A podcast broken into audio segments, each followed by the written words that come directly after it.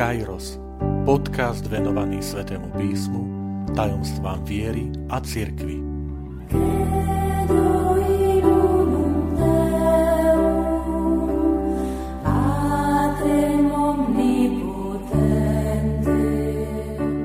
Jedenásta časť Králi, mágovia alebo mudrci. Vitajte pri počúvaní tohto podcastu, Volám sa František Trstenský, som katolícky kňaz, farár v Kešmarku a prednášam sväté písmo na Teologickom inštitúte v Spišskom podradí. 6. januára sme v katolíckej cirkvi slávili slávnosť zjavenia pána. V našej krajine ho poznáme pod zľudoveným názvom Tri krále. Jestvuje viacero piesní, koliet s týmto názvom Traja králi.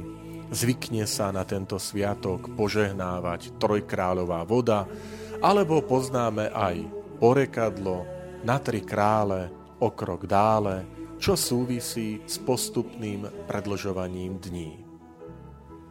Odkiaľ sa však tento sviatok nabral? Nachádzame ho v Svetom písme, konkrétne v Evaníliu podľa Matúša, ktorý v druhej kapitole hovorí o návšteve mužov, slovenský preklad hovorí mudrcov z východu, ktorí prišli najskôr do Jeruzalema a potom do Betlehema, aby sa poklonili novonaradenému židovskému kráľovi.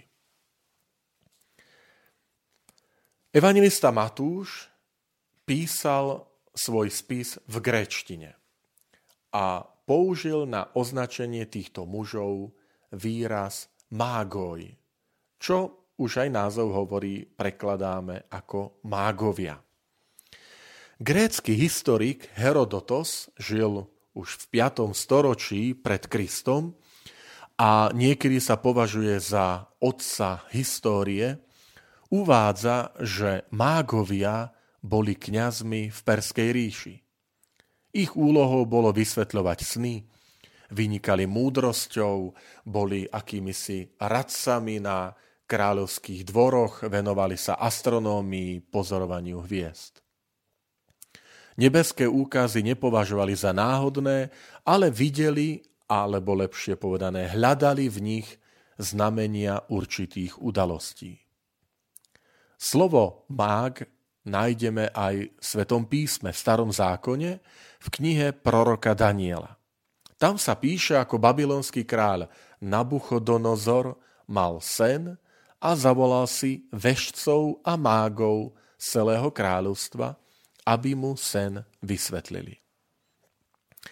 Keďže však dnes sa slovo mág viac spája s čarodejníctvom, tak slovenský preklad uprednostnil výraz mudrc. Z časového hľadiska e, príchod týchto mudrcov do Betléma nenastal okamžite. A nedajme sa v tomto pomýliť e, tým, ako je vyskladaný liturgický kalendár, že návšteva mudrcov sa slávi 6. januára, to znamená e, nejakých 13, 12, 13 dní po narodení pána, e, v skutočnosti tá návšteva mohla byť s odstupom možno roku, možno roku a pol od Ježišovho narodenia. V liturgickom kalendári tie jednotlivé sviatky a udalosti sú preto tak vyskladané, aby sme ako veriaci mali možnosť behom jedného roka prežiť ten Ježišov príbeh, aj v rámci nášho ľudského života, príbehu e, každého jedného z nás behom jedného roka. Evangelista Matúš hovorí, že títo mudrci prišli najskôr do Jeruzalema k Herodesovi a potom zamierili do Betléma. Treba povedať, že postava Herodesa je reálna, skutočná, bol to panovník, kráľ, ktorý ovládal to, toto územie Svetej Zeme v rokoch 37 pred našim letopočtom až 4 pred našim letopočtom, keď zomrel v Jerichu a potom bol pochovaný v takej pevnosti, ktorú si predtým ešte dal postaviť. Aj pomenovali ju na svoju počesť. E, Herodion nachádza sa nedaleko Betlehema. Podľa času, keď videli hviezdu, tak Herodes e, sa rozhodol vypočítať približný vek novonarodeného dieťaťa Ježiša a zakročiť. A preto prikázal, aby vojaci pozabíjali chlapcov mladších ako dva roky. Pokiaľ ide o samotný príbeh, my nevieme presne, z ktorej krajiny títo mudrci, mágovia pochádzali. Sveté písmo hovorí jednoducho, prišli z východu. Niektorí majú na mysli predovšetkým Perziu, niektorí odborníci navrhujú aj Arábiu, pretože e, táto krajina je známa ako, ako krajina incenzu a mirhy, ale všetko sú to viac dohady. Rovnako sväté písmo nehovorí o počte mudrcov, ktorí sa prišli pokloniť Ježišovi.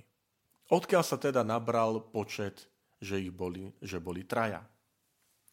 Číslo zrejme súvisí s počtom darov, ktoré priniesli. Zlato, kadidlo a mirhu. Postupne okolo tejto udalosti príbehu sa začali zhromažďovať rôzne legendy, príbehy, mudrcom sa dali mená, Gašpar, Melicher a Baltazár. Začalo sa hovoriť, že boli traja. A, ale je potrebné povedať, že tak mená, ako aj počet e, patrí skôr už do stredoveku. Len na doplnenie spomeniem, že pri požehnaní našich príbytkov v minulosti sme boli naučení, že to robieval kňaz a dnes sa tak odporúča, aby to bol hlavne otec rodiny, ktorý sa pomodlí modlitbu požehnania, ktorú sme aj v našej farnosti Kežmarok rozdávali, ponúkali do našich domácností, tak tam sa lepí aj taká nálepka s iniciálmi CMB, a tak niektorí v tom videli tie latinské mená C ako Kaspar, ktorý začína písmenom C, Melchior a Baltazar. Ale skôr sa uprednostňuje e, vysvetlenie, že ide o prvé písmená latinskej prozby Christus manzionem benedicat. Kristus nech žehná tento príbytok. Odkiaľ sa však nabrali králi? keď hovoríme o mudrcoch. Prečo došlo k tejto zmene? V príbehu kresťanstva išlo o snahu postupne čo najviac priblížiť tú návštevu mudrcov e, tej mentalite toho európskeho človeka a zároveň aj hľadať akési predobrazy v starom zákone, že už tam boli náznaky toho, čo sa potom naplnilo na osobe pána Ježiša. Napríklad starokresťanský spisovateľ Tertulian, žil v 3. storočí, hovorí o kráľoch, ktorí sa prišli pokloniť Ježišovi. A tejto myšlienke kráľov veľmi pomohlo neskôr umenie, vyobrazenie na našich oltároch a sakrálnych pamiatkách, kde zrazu sme videli mudrcov, ktorí mali na hlave koruny, kráľovské koruny, s darmi v rukách, dokonca v umení, v maliarstve mali rôznu farbu pleti, aby sa naznačilo, že prišli z rôznych strán sveta. Mali rozdielný vek, že mladší, stredný vek a starší aby sa zdôraznili, že každé vekové kategórie sú zastúpené. Je potrebné v tom vidieť istú symboliku, istú snahu aktualizovať to posolstvo na, na tú dobu toho čitateľa alebo poslucháča. Netreba v tom vidieť čosi zlé alebo nepravdivé. Spomeniem aj taký veľmi sympatický príklad. V Nazarete, v Bazilike zvestovania je také nádvorie a tam sú vyobrazené e, postavy Pany Márie e, v rôznych tých krajinách Afriky, Ázie, e, Ameriky, Európy. A je sympatické vidieť, že ako tá Božia Matka preberá črty toho, ktorého národa, keď je z Ázie, tak má šikmé oči, keď je z Afriky, má tmavú pleť. Hoci v skutočnosti vieme, že Mária bola židovské dievča z Nazareta. Ale je to snaha ukázať, že Ježišova matka je aj našou matkou. A podobnú úlohu má aj tento príbeh, že v tej návšteve mudrcov z východu sa chce ukázať, že oni sú vlastne tak trošku našimi zástupca, zástupcami, že v nich sa vidíme aj my sami, že my sami prichádzame taktiež sa pokloniť novonarodenému kráľovi. Je potrebné povedať aj, že je tu vplyv starého zákona. Keď sa hovorí, že e, Izaiáš, prorok Izaiáš hovorí o tom, ako králi budú prichádzať, aby sa e, poklonili v Jeruzaleme, Bohu Izraela, že prichádzajú králi, ktorí ti prinesú poklady národov, záplava ťav ťa pokrie, ťaveta Madianu a Efy a prídu všetci zo Sáby, zlato a tymian prinesú a zvestujú slávu pánov, tak to hovorí Izaiáš v 60. kapitole. A pozrite, už tam vidíme námed, že už vidíme tých mudrcov, ako idú na ťavách, ako prinášajú dary. Že vstúpilo to veľmi potom aj do, toho, do tej obrazotvornosti, predstavivosti, umenia. Rovnako Žalm 72 hovorí, hovorí, že budú sa ti kláňať, páne, všetci králi, slúžiť budú všetky národy. Takže v, tém, v tej návšteve mudrcov sú vlastne akoby zástupcovia všetkých, všetkých národov. Tak je potrebné vnímať aj dary, keď sa hovorí o zlate, kadidle a, a mirhe, tak, tak oni vyjadrujú to, to kráľovské, to je to zlato, ale aj istú rídzosť, čistotu. Kadidlo ako, ako Božie synovstvo. Vieme, že kadidlo je tá voňavá rastlina, ktorá sa aj v starom zákone sypala na, na oltár, na ktorom boli rozpálené uhlíky, ktoré potom spôsobovali, že vystupoval tá, tá voňavá aróma ako modlitba a napokon mirha e, naznačuje smrť na kríži, pochovanie, pretože mirha bola vzácna, masť, olej, veľmi drahá. Takže toto všetko neskôr dostali, e, dostali tieto tri dary, také symbolické, prenesené významy. A aj dnes, keď, keď sa používajú e, v liturgii zmienky o týchto daroch, tak sa hovorí o kadidle lásky, o, o, o zlate lásky, kadidle dobrých skutkov a odpustenia a tak ďalej. Chcem ukázať, že nech, nech e, tento, tento veľmi pekný príbeh návštevy mudrcov z východu je pre nás aj takou príležitosťou uvedomiť si, že máme pred sebou ľudí veľmi odvážnych, ktorí dokázali čítať znamenia čias, tak to nazveme. To znamená ľudí, ktorí, e, ktorí dokázali um,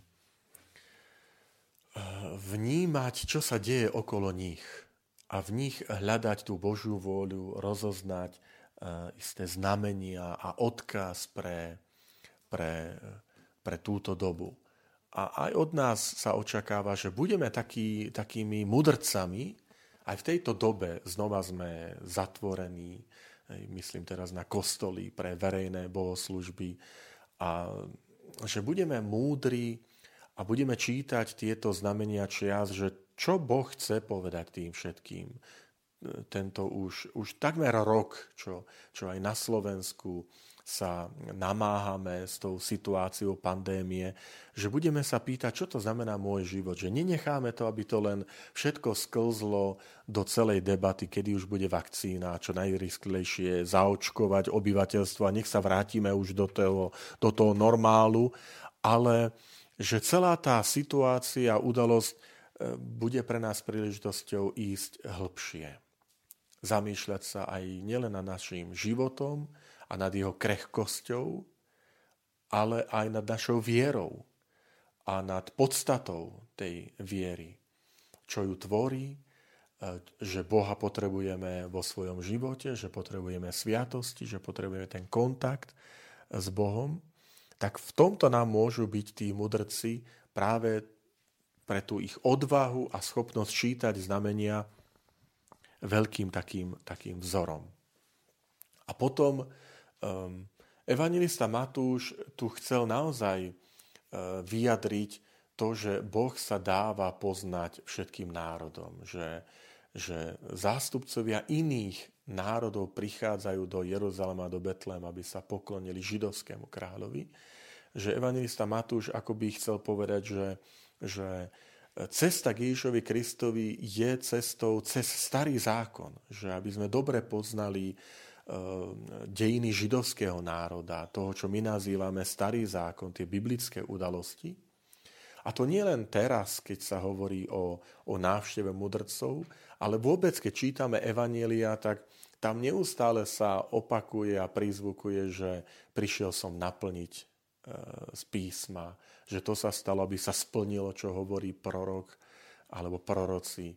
Spomeňme si na emauských učeníkov, ktorým Ježiš aj tak vyčíta, že ste ťarbaví srdcom, že e, neveríte tomu, čo hovorili proroci a zákon a postupne im otvára tieto písma že využíme aj my tento nový rok, aby sme naozaj často otvárali to sväté písmo, aby sme porozumeli, kto je ten Mesiáš, kto je ten Kristus, ako ho predpovedali proroci, aby sme rozumeli tým okolnostiam.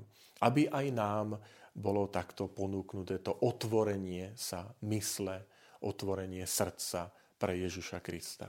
Pozývam vás už aj pomaličky k tomu sláveniu eh, biblickej nedele, bude to tretia cezročná nedela, tento rok to bude 24. január, že už aj s očami upriamenými na tento, na tento deň, na túto nedelu, ktorú minulý rok svätý otec František prvýkrát vyhlásil, že to je nedela Božieho slova, že aby sme aj my urobili z toho takú slávnosť v našej domácnosti, v našej rodine, že naozaj ten stôl Božieho slova bude mať tamto svoje miesto, že sväté písmo, bude mať také svoje čestné miesto. Nielen tento jeden deň, ale naozaj každý deň e, tohto roka, že to Božie slovo sa stane pre nás tiež takým prameňom radosti, útechy, pozbudenia, napomenutia. Milí priatelia, ďakujem vám za vašu pozornosť a vyprosujem vám veľa Božej milosti a pokoja aj do týchto náročných dní, ktoré máme pred sebou.